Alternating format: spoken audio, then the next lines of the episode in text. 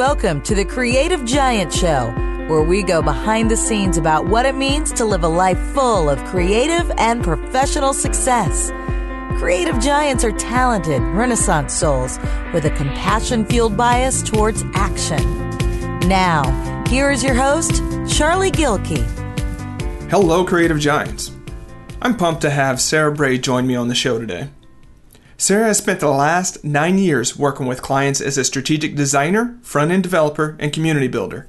In that time, she's consulted with over 100 clients, from educational institutions to authors to nonprofits to software companies, on content strategy, product design, marketing strategy, brand and identity development, and online business development. Sarah is the author of the newly published Gather the People a simple, honest approach to creating work that people buy, love, and share. She lives in Norfolk, Virginia, with her husband and three kids, where she leads a family wide, self directed, project based learning effort. Like all of her guests, Sarah has a wide variety of personal and professional projects on the fire, and I'm glad she took a few minutes to break and join us on the show. Sarah, thanks so much for the work you do and for being on the show today. So glad to be here. Alrighty, so I've been following you for a while, and I know that kind of the work you've done, but people listening to the show haven't. So tell me how you've gotten here with Gather the People. How have you gotten to here with Gather the People? Well, I started off as a web designer, and um, I did that for years. I built up a team and we were building websites for people. And I started doing more and more strategy around content because um, back in the day, like it seems so weird now. It wasn't that long ago, but like eight years ago, nine years ago, nobody was really thinking of content the way that we were thinking of content. People locally thought of their website as kind of a business card. And I was really promoting um, content driven web design. And it sounds old now, but it was really new then. And it was something I was really fascinated by because I noticed that nobody wants to go to a business card kind of website. They want to go somewhere where they're learning something or becoming better at something that they want to do. So, um, so I did that. Um, and we were doing really well. But, uh, you know, there's like some kind of hierarchy of needs in business, I think. It's like at first you just want to work for yourself and then you want to like do something else like have a team or something like that you want to work with bigger clients or um, you want to make more money or something but eventually you get to this place where what where you want what you're doing to matter a lot more to you than it does. And so I got to that place. I had hired um, Julianne Rhodes, who uh, was, I hired her because she was just this incredibly creative, brilliant person. She made earrings and lamps out of Starbucks gift card gift cards because she worked in a Starbucks and she just used what she had to make these like amazing pieces of art. And I just thought, someone like that, you know, I didn't know anything about hiring, but I was like, you know, that shows creativity. I will hire her. and uh, anyway, she didn't know very much about the things that I was doing. And I talked about online marketing and all this kind of stuff. And she would always ask me really hard questions about, you know, well, why do people care about that? You know, and she didn't care about it, obviously. um, but as she's, you know, done more of her own stuff, she's learned to care about it more. But um, but one day we were sitting down uh, to eat in a Chili's, and she was telling me about, you know, when I have my studio, I want it to be like this, and I want to be doing these projects that I care about. And it was that this moment that I kind of realized I want that too. like, I really want that too. I want to care about um, the projects that I'm working on. And, um, and so I made a big decision to shut down the web design studio and to start doing something I called nation building um, at the time. And I started a, sort of a marketing company. but It was more, more about gathering people together around ideas that you both care about and making something happen with those ideas. And um, so the transition was rough. Because uh, I transitioned my team over to that new model, and we wanted to build from like the ground up. It's like seed of an idea to getting it out the door. We wanted to do not just the website and the content strategy and all that. We want to do the brand. We wanted to actually build it and bring the people and show the results and all of that. So that's pretty expensive and. Um, well, it's not it's not expensive. I mean, I know that now, but at the time, you know, the people that were following us, that was pretty expensive. It was like $30,000 to start something like that. And so we got a few projects, but not enough to make it sustainable. And eventually I just started working on my own again and doing, um, you know, testing out my theories and stuff. But um, then last year, I had started working with some really cool people that I really liked. Um, one of them was a software company um, in Washington State. And I went there, I swore, I, I went there in uh, the fall and I fell in love with them. And for the past, you know, eight years, I had been completely on my own, working on my own every minute. And I thought that's what I wanted. But then when I went there and I was working with these people in this incredibly creative space, and I was there for a marketing summit to, you know, help them with some stuff. And I was just like, wow, this is amazing. And I kept working with them on stuff. And then, like, I don't know, four or five months later, um, they were like, would you ever want to work with us? And I never would have thought I would ever want to work for anyone, but I was so surprised at my reaction. It was like, I really want to. Like I really want to work with these people. I want to be on this team and and make stuff happen. So um, so we did that for nine months. Worst timing ever. After the first month, they lost the biggest contract that had actually allowed them to hire me and like six other people to start a, like a marketing sort of department in their organization. And so then for the next eight months, we're scrambling to try to figure out what to do. And the project that I was actually hired to work on and promote, they stopped working on it. Um, like right after I got hired. So it was like refiguring everything out. But then about um, January, um, I, third week of January, I got a phone call and it was, um, I just found out that we're not to be able like we're in a really hard financial situation. Like i knew that we were in a hard financial situation but all of us thought we had until april. And um, he said i have to lay people off today. I have to lay six people off today and one of those people is you. And i was so surprised and like shocked that that would happen uh, I don't know. I should have seen it because you know the project I'm working on, we're not working on anymore. We're having to start something new from scratch, and and he's like, we can't invest in future products. We have to go back to um, like we have to focus on client services, and that's what we're gonna do. And um, so that was super tough. So anyway, I had been writing this book for the past two years.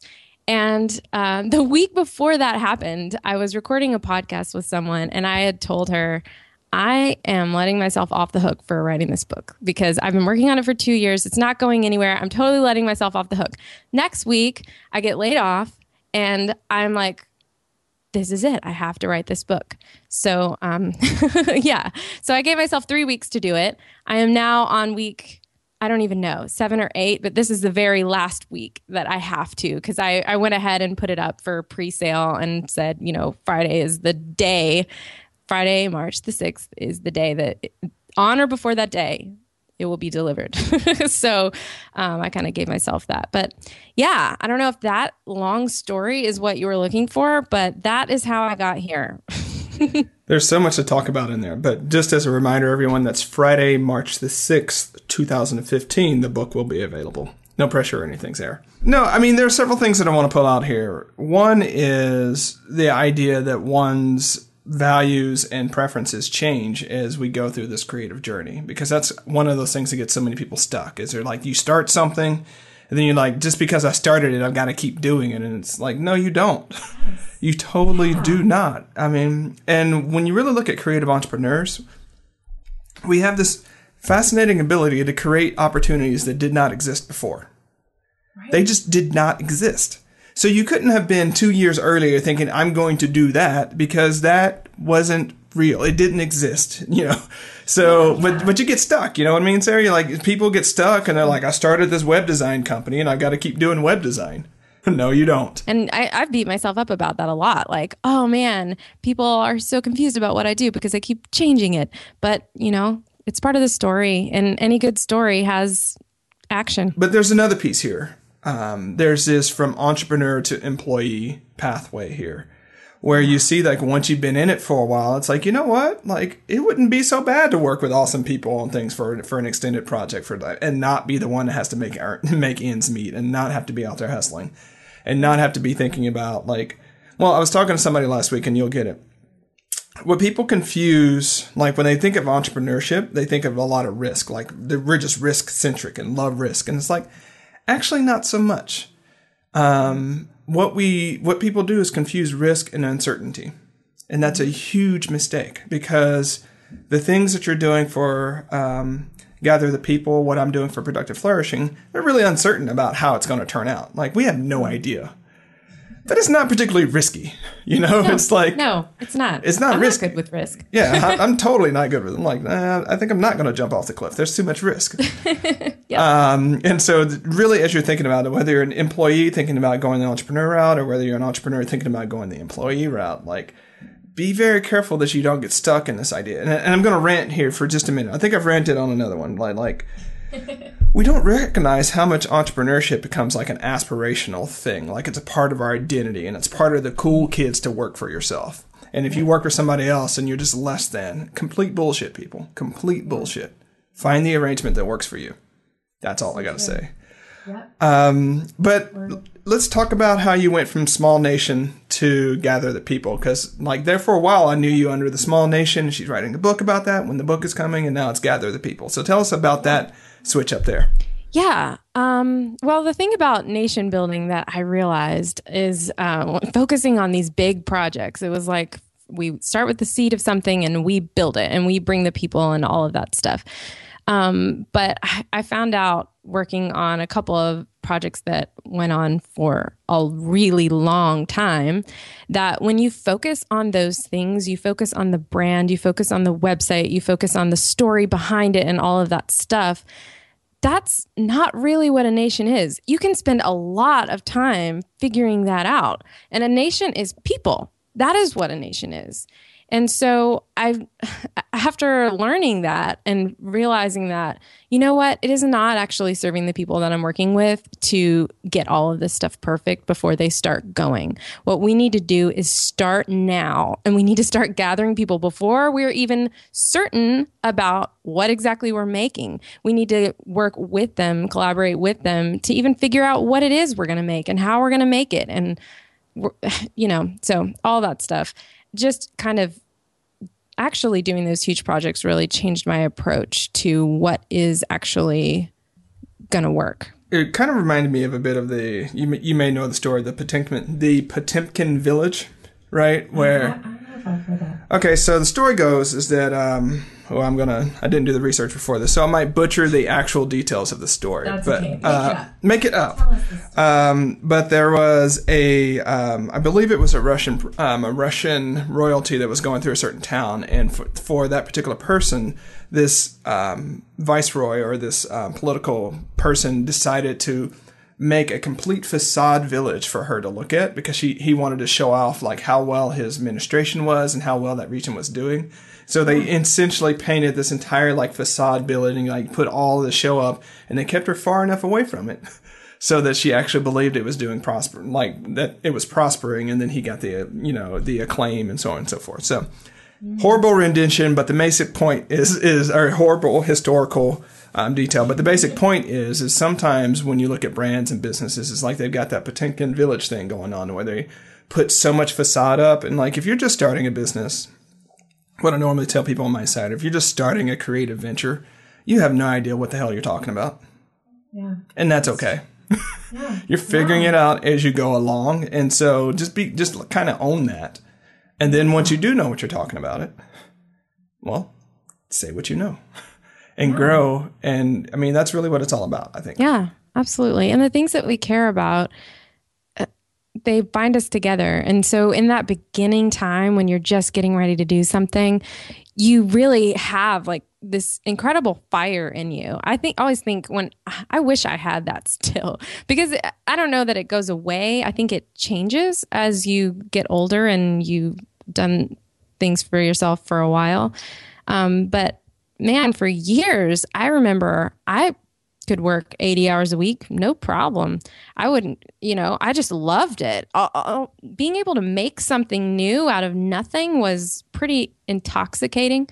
And, um, but I think that energy and that enthusiasm really is contagious. And if we let people see it, that's the thing. A lot of times we don't want to let people see it because we want to look like we've got it together and we know what we're talking about.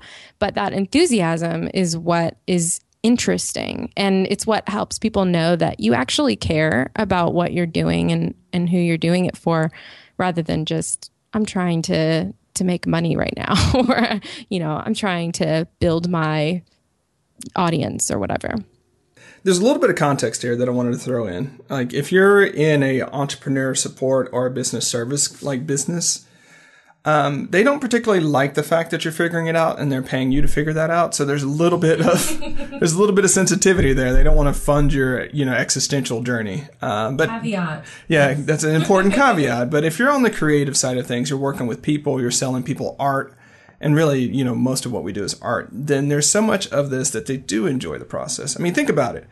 If I just told you like the final like scene of a book and what resolved, right? Here's what happened you wouldn't be very interested to read the book unless I told you like how they got there was really interested, right? I could do it that way, but we we like that sort of growth and an involvement and what's happening, what's going on, what's Sarah doing with the small nation, right?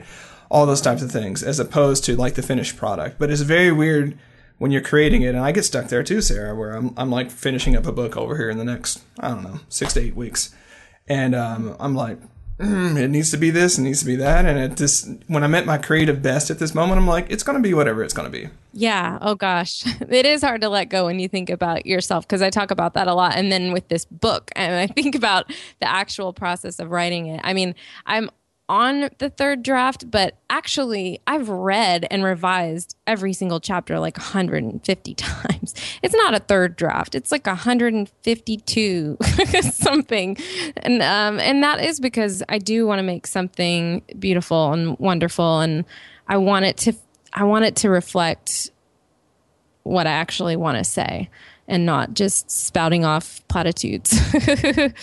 and I want it to make people better at something that they weren't able to do before. So, I mean, there's tension there between wanting to just put stuff out there and wanting to do a really good job at it. But I think the trick is to reduce the scope of what you're doing to something that is really small, especially if it's the first time that you've ever done it.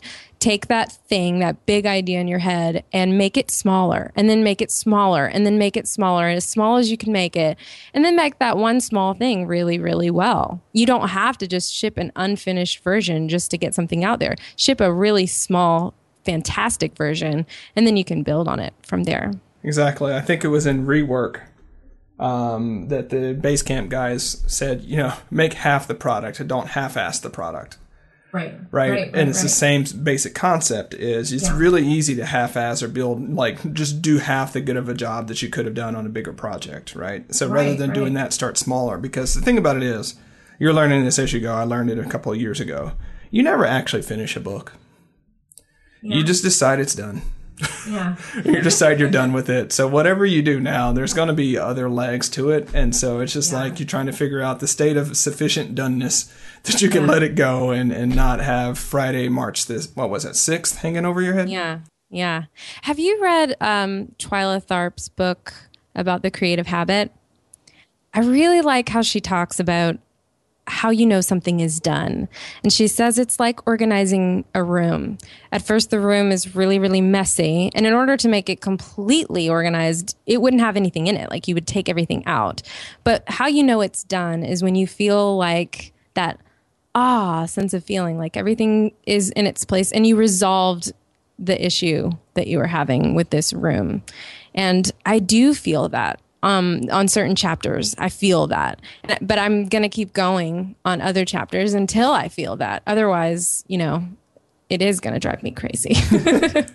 well, what scares you about releasing Gather the People? Well, doing the pre order thing was really awesome. It gave me a lot of confidence um, because I released the first two chapters um, and the prologue, and I got a ton of really, really incredible feedback. And so my fear is that chapter three is going to be horrible. and that, you know, yay, we loved the first two chapters. I mean, you know, and, and it's completely stupid because the third chapter is similar in tone and voice and practicality and all of those good things as the first two. But yeah, that's my fear. I can write a good first two chapters, but I just can't pull off the rest. so let's talk about the fears of the of the journey here, because you know when you're first going out to to commercially sell your art, first off is will anybody buy it? Yeah. Well, you've already figured that one out. Yeah. right. Um, and so the second one is okay, like you've replaced that fear with the other one. Like, will what people have bought, will I live up to what people have bought? Like, will it meet their expectations? Yes. And you won't know, really, really won't know until next week. Right. um, and so there's this act of faith. Um, then there's this other fear. Will I be able to do it again? Oh man, I don't even. yeah. Oh gosh. Yeah. Uh, yeah. That's a big fear. I think that is what is really hard about growing as an entrepreneur is competing with your past self all the time. It's super difficult because you've done something and it's almost easier to fail sometimes than it is to succeed because after you even if it's something small like a blog post that everybody shares or something and then you go back to write another blog post and you're like, I can't, I can't do it. Everything I write is horrible. I don't know how that fluke happened. well, exactly. When you look at, and I've written a post on this on PF. It's it's called. Um, I think it's you won't see your big hits coming, right? Because that's always what happens with with my friends and other creative giants and with my own stuff. Is like I never saw that that thing was going to be the hit. No. I didn't. I haven't. I haven't been able to see this in the past. So why do I think I'm going to be able to see it in the future? right? Right. Yeah. And so it's like I, I don't know. Like Sarah picked it up, and then Danielle picked it up, and then Pam picked it up, and that's why it was a hit in some ways, right? Mm-hmm. I can't reproduce that. I can't. I mean, I could, but you know what I mean. Like, there's just so many. Sarah, Danielle, Pam, you have to do this again, and you get all super. it's like back in the day, back in the days of Digg. Remember that, right? Where you used to completely yeah. game that system, be like, yeah, yeah I've been around for a while. If you talk about gaming, the front page of Digg, um, it crashed my server. Um, um, I, do what? That's a good problem. Yeah, that was like the good problem to have is that you were on the front page of Digg and it crashed your server. Um, yeah. all the things we care about. Um, but yeah, so competing with yourself is hard. Competing with yeah. this sense of luck and chance and competing with the fact that your brand is controlled by other people or influenced heavily by other people. You can kind of, it's like the way I think about it is it's a stream, right? And people jump in the stream, they do all sorts of things in the stream. And you can do certain things to keep the stream clean. You can do the best you can to sort of keep it flowing in the right direction, keep it from getting dammed up. But at the end of the day, people are going to jump in there, right? Yeah. And it's theirs as much as it is yours. And yeah. so that's the fear of it is like, how do you let this thing go? Yeah, absolutely. Um, I was going somewhere with this, but I have no idea where I was going with it. So there we go. That's the best kind of story. Yeah. Um, there's been, as you've grown, it's a big switch from, say, traditional marketing and business development to more of what we've been talking about nation building as people first alternative. Yeah. Um, talk to us a little bit about that evolution because when we, I think when we talk, especially when you talk in places where you really understand content marketing or you really understand this sort of tribe building, nation building thing, like we have to use the word marketing so that people actually understand what the hell we're talking about. Right. Yeah. But we understand marketing to be something different than what the word marketing means, if that makes sense to you. Mm-hmm. Yep. So, um, what I understand is that there are two sort of pathways that you've gotten to. One is just your own interest, but I believe the other was about what actually works. So, talk to us a little bit about that. I'm trying to think of how to frame it. Um, for me, anything that I make, it needs to do two things. It needs to make get me closer to where I want to be, and it needs to get the other person closer to where they want to be. And that doesn't necessarily mean that everything that I make has to be like how to do these 12 simple things because I don't think that that's what we all really want to be. And I think that a lot of what we want to be is, uh, oh gosh, um, have you ever read the book, um, The Chairs Are Where the People Go by Misha Glouberman? I don't know how you say that. Anyway, it's it's not a really popular book or anything. Someone sent it to me in the mail. It's really fantastic. And he is actually an improv uh, teacher. He's like a theater guy, but he teaches improv to regular people, people who work nine to five jobs, people who do whatever. And um, it's not just improv like you would see on TV, it's like sound improv. So he has these people making these weird noises and like conducting each other, and uh, it's it's really fantastic. But he talks about people ask him the question, "Well, what is music for?" And or what is a music improv class for? And then he he answers, "Well, what is music for?" Well, music when you go home, you have you know a record or whatever. He's dating himself a little and you you put your record on and it helps you to relax from the end of your day. So you can think of music in that context as a relaxation machine. and um, I love that. I love that. It's like it teaches you how to relax when you get home. So it's not always about like the 12 things that is going to fix your life. That's what I'm going to sell you. It's like everything that we do, everything that we make and create has the potential to expand someone else's world, to actually create a new world for them, to be able to transcend their old one that they didn't like so much. And I think we just have to to find that thing and care about that thing a lot. I think the thing that I care about a lot is um I first of all, I'm like really strategic. So the reason that I do all the things that I do is because I'm trying to figure out strategies for everything. And I, I, have a strategy for everything. So sharing those makes me feel heard and it makes me feel seen as a person because I'm just naturally do that all the time.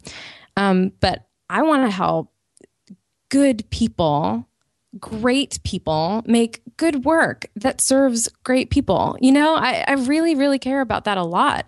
And so when I think about those people and I think if I can help people create work that moves other people, then like it's just this multiplication effect of how we can change things and how people's lives can get better. So, um, so yeah, I think it's both of those things. It's what's going to get me to where I want to be while helping another person get to where they want to be. And trust me, I understand the strategic thing. Like I've got backups to backups. Uh, yeah. Um, and yes. it, it, gets old at times, and I recognize that's one of those like with all virtues, like you can have it to excess. I know, I know. We were playing. Um, do you all play Catan? Uh, yep, we were playing Settlers of Catan, and I won three games in a row. And my dad was like, they were visiting in town this weekend for my daughter's birthday. And he was like, man, you can tell strategy is what you're into. I'm like, yes. Although I lost the fourth game, but we won't talk about that. it was luck. no, it is not luck. This is this is why this is why I don't play Risk because I get so frustrated. Have these massive strategies in the stupid die roll. overcomes it all. But that's not that's neither here nor there. I get it. Totally get it. So throughout your creative journey, you've vacillated between like solo creative to team creative to solo creative to work with and work in another company creative. Yeah. to working independently and then all sorts of different modes. And so, you know, partnership and collaboration have become a huge part of your creative work in different modalities. Um, yeah. Where is Sarah today as far as this goes? Because again, it's been a journey. Yeah. I think right now I'm just taking opportunities as they come. And I've had a couple of interesting opportunities for projects um, to work on independently. And I've had one opportunity in particular that's um, a local place here that I could go the other route. I could work with this team and um, and it's like right downtown. It's walk from my house. It's gorgeous. The people are super smart. They work with, you know, brands that I haven't gotten to work with yet. So there would be a lot of learning. But then, you know, there's these other projects that are like really meaningful. And um, I think I could do great work for them. So I think right now I'm just not closing any doors, I'm just opening them. And I'm just hoping that the ones that aren't right will close. And if I actually do have to come around to making a decision here soon, then um, I hope I make the right one. But I can always change it, right? You can always change it. I mean, what if we really lived our world as lived our life as if it were just a whiteboard? Like you put something on the board, Yeah. it doesn't work, you erase it and start over again. Yeah. Like- I love that. Um, it's hard to it's hard to embrace that though when you're making the decisions because it's like I gotta be the right one. There is no right. There's you know. Yeah. Yeah. It's all just projects anyway. It's like, who am I going to work with, basically? basically who you're going to work with. Yeah. Um, so I noticed, and probably should have asked you about this before we jumped on, but that's okay. You mentioned that you lead a family of you lead a family through project-based learning environments and things like that. So you're a mom and a wife and things like that. But that doesn't seem to be a big part of what you talk about, at least on the on the front cover side of things. Like I know it's there because I've been following you. Yeah. Yeah. And so um, I'm really interested in this because a lot of the a lot of the women that I talk to who are creative giants have a tension between how much they want to pull their family in, how much they want to be the work about them. I'm just trying to you know understand um, just kind of where you are with that. Yeah, absolutely. That's funny. I, I feel like when I first started, um, I always thought that I wouldn't be taken seriously if people knew that I was working out of my house while having children in it. And things have changed over the years, and I don't believe that there's that stigma anymore. But um, so I'm starting to talk about it more about what what we do in our family. Um, but one of the big reasons that we homeschooled is one of my goals is to have freedom just in every aspect of my life. And so um, with with school schedules, it causes a bit of you know structure that um, that I really wanted to be free of, so that we could you know travel or just make crazy spontaneous decisions. Um, but also, um, I wanted my kids to be able to figure out what they really love to do because I don't feel like I ever did that. It was really hard for me in college to like choose something. And I was so indecisive. I leapt from theater to English to education. And I could never figure it out. And so I never even finished. And I spent a lot of money on that, not finishing. And so I want my kids to have time to do what they love to do, to figure out what that is. It's not necessarily that we have to make what we love doing pay the bills all the time. You know, sometimes that can be stressful. Sometimes you should just do it at night until it takes off or something. But I want them to at least know what they love to do. And so um, there's this lady called Lori Pickert, last names, I'm so bad at pronouncing them, but she's incredible. She wrote a book about project based homeschooling. And we had tried some different things, but when I read that book, I realized that is what I want to do. And so um, I kind of see our house as like a co working space where we each have projects that we're working on and um, we have the times that we naturally come together to talk about stuff are meals. So breakfast, lunch, dinner. So breakfast, it's what are we working on? Lunch, it's what problems are you running into? What do you need? Dinner, it's what did you work on? and so whether we're whenever we're together in a room or if we're in separate rooms working, we're kind of doing our our thing. And my daughter, she's really into I don't know, she's going to be like an engineer or something because she likes to build stuff. She'll take anything and make something new out of it. So a lot of her projects have to do with building something. Um, and my son, he's um, he's a movie maker. He just loves to make movies, and he's learning how to do a 3D animated movie because his dad is an animator. So um, they're both kind of figuring out that those are things that they really like. And I don't know, maybe that'll change, but um, we also have like math and stuff that they they have to do every day, which they kind of hate. But I just want to make sure that if they ever, you know, if something happens to me or something and they ever need to go into a school environment again, that they won't be unprepared for that.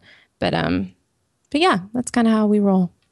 I bring that up because that also introduces a creative challenge for you is how do you with kids in the house like i mean it's one i'm, I'm not trying to say it's one thing to run a business because that's what i was about to say it's, you can do a certain amount of sort of business admin yeah. But then what comes to you like the really creative task, the sitting down and writing the book or a marketing plan or something like that, that can also that can oftentimes be really hard to do when you've got kids underfoot and running back and forth. And so Yeah. I have to have quiet spaces. What we do um, when I need quiet for that focus time is um, I shut my door and I lock it. And um, if they have something, they send me secret messages under the door.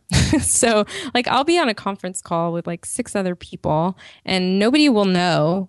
But my kids and I are writing each other back and forth on a piece of paper. They're like, Can we have a cookie? Yes.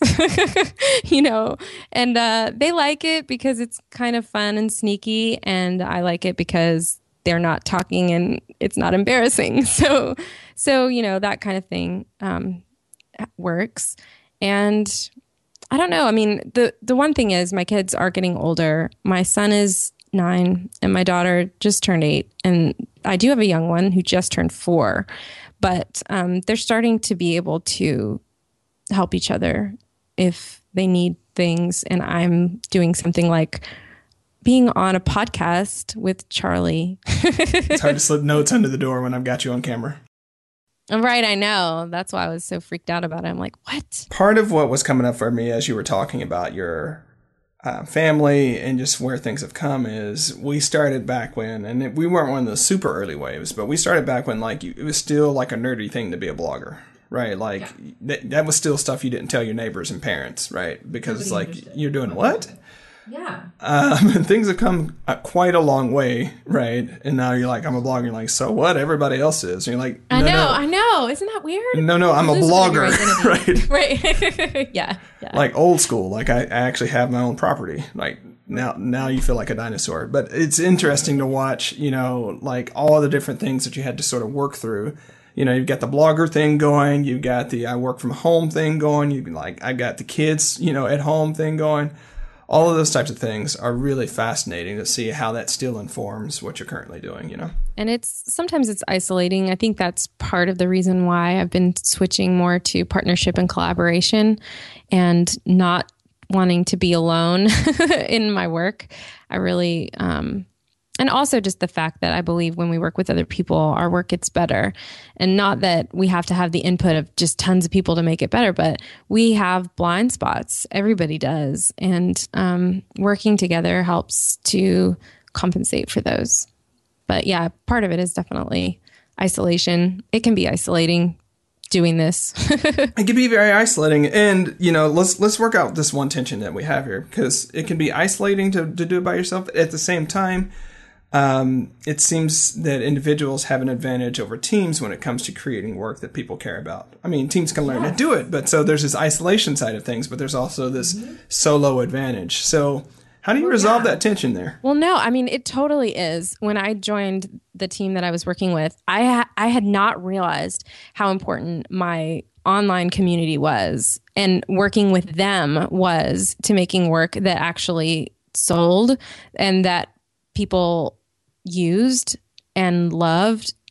I I did not realize that. But when you have a team, you're working with them all the time. And so you forget about all those other people because you already have people to work with and collaborate with. And it's so it was so weird to me. It's like, "Oh wow, I was collaborating with people." I was just collaborating with the most important ones, which are the ones who are going to be buying it. And so I think teams really need to think about that a lot um, as they're working. How can I collaborate with the users of my work more because it's not built in. So, is the advantage that individuals have largely based on the fact that it's easier for one person to work with many people as opposed to many people working with many people? Kind of tease that out for us there. I, I don't know. That may be it. I haven't really thought about why is that so hard? Why is that a hard thing for a team to to collaborate with their users. I guess it's because of the ownership thing maybe? When you're an individual you own that and you know exactly what it is you're trying to do and you know how important those people are to it. When you're working with a team and I actually i found this when we were building um, nations um, at a small nation when we were working on our first one. We started out by sharing a lot of the process and it was me and it was um, you know three other people on my team and then it was our client and normally I am able to share about what I'm learning with people, no problem.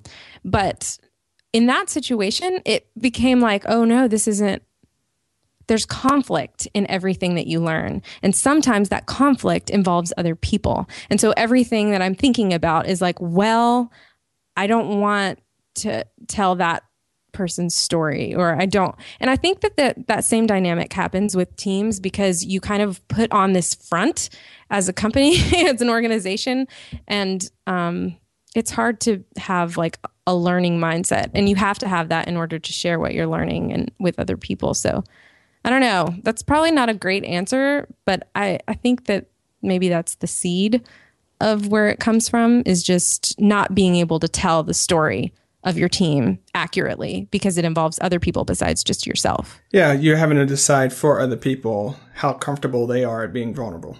And that's really challenging, especially really when you're being paid to do that because you're asking someone who's paid you money to yeah. stretch their vulnerability tolerance. And it gets really awkward very, very quickly. Um, yeah, and everybody thinks it's about them too. When you write something, it's like, oh, that's about me. I know that's about me, and and you just have to like, oh gosh.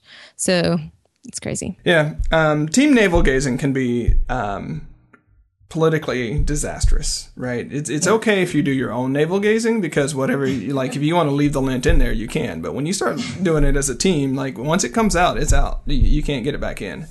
Right. Um, and I think there's also this weird thing because this has been part of the growth of uh, productive flourishing, things like that. Is on, on the one hand, and I, I've experienced a similar tension in the sense of I'm a team builder. I love working with people and things like that. And I'm not the only person at PF doing stuff. There's no way I would be able to do it, right? And so I often yeah. write in a we voice because it's like I write something and then somebody edits it and then it gets over here. It's not just mm-hmm. Charlie speaking here. But then the reader is like, who are all these we's? Like, what's going yeah. on here? And so there's this tension between like when it's we, the company, versus like Charlie, this is what I thought um, or, or things like that. So it's this very weird dynamic that you go through that you just don't have to worry about when you're a solo because it's just you. Um, yeah. But my worry about that is the more we hear just that I voice, because I know you know as other people as well that like there's always the I voice, but there's like a horde of people, yeah, that are doing stuff. Yep. Is that it's hard then if you're modeling something, if you're trying to show people how you can work collaboratively and build something awesome, then they see you saying I all the time. And they're like, well. Sarah does it by herself. Charlie does it right. by himself. So why can't I do it by myself? Right. You're like, yeah. that's that's not the real story, people. that's not right, the real right. story. Um, being transparent about that. Yeah, yeah. So, but it's tense. It's this tense thing. Like, who's this we it that is. we're talking to? But I, I guess that's part of the fun of it all, you know. Yeah, totally. Alrighty. Well, let's start wrapping it up just a little bit. I'm curious. You may have already mentioned it, but what's the most unanticipated challenge that you're currently facing? My identity as a writer, I think, um, I've I've always kind of gotten patted on the back for things that I've written, and not necessarily like you're great at writing, but being good at connecting with people through writing. And one of the things that was really challenging about creating, I guess, a large scoped project is I just realized that I can't be good at that the first time. Like I can't just write a good first draft. It's horrible. and it's scary to read the first draft and be like, wow, this is terrible. This is the this this is me. This isn't me. But because it's so big and because you have to just sit down every day and write even if you're not inspired. And a lot of times when you write when you're not inspired it comes out sounding like the cat went to the market. You know it's like very not good. And then you get to the end and it's not good. And then you do the second draft. And the second draft is just like well i was really rushing through the first draft so i have to flesh this all out. And then the second draft is not that good either and then, you, like the third draft, you know, to me was when I finally started to sound like myself.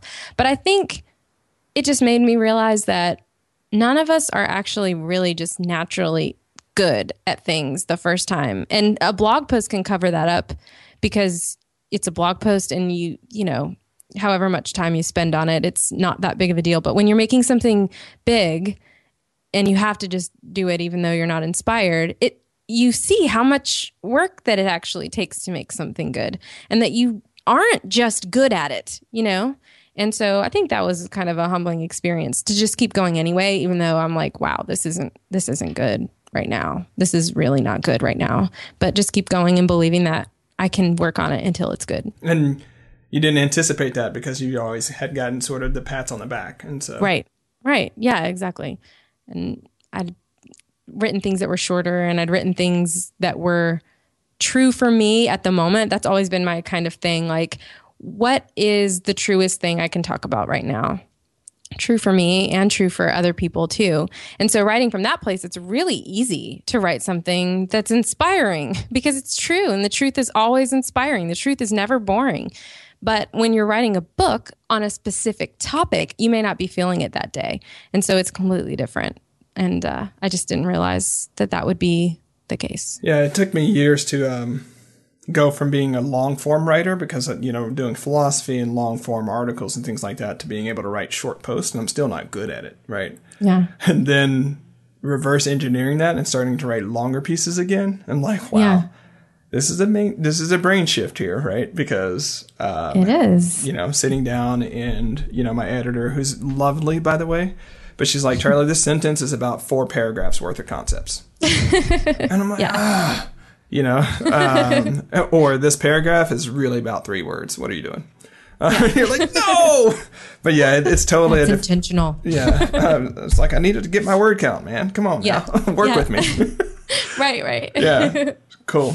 Um, yeah, well, you know, I love ca- I love catching you right before March the sixth, um, 2015 because you're right in that precious mode that, that just I think other creative giants need to know that this is part of the process. So I really appreciate you being vulnerable about that and talking about what's up for you and talking about the truth of it of the situation there. And we're not done yet though, but I just wanted to say that. Um, so if people remember nothing else about you and your work, what's the one thing you want them to take away?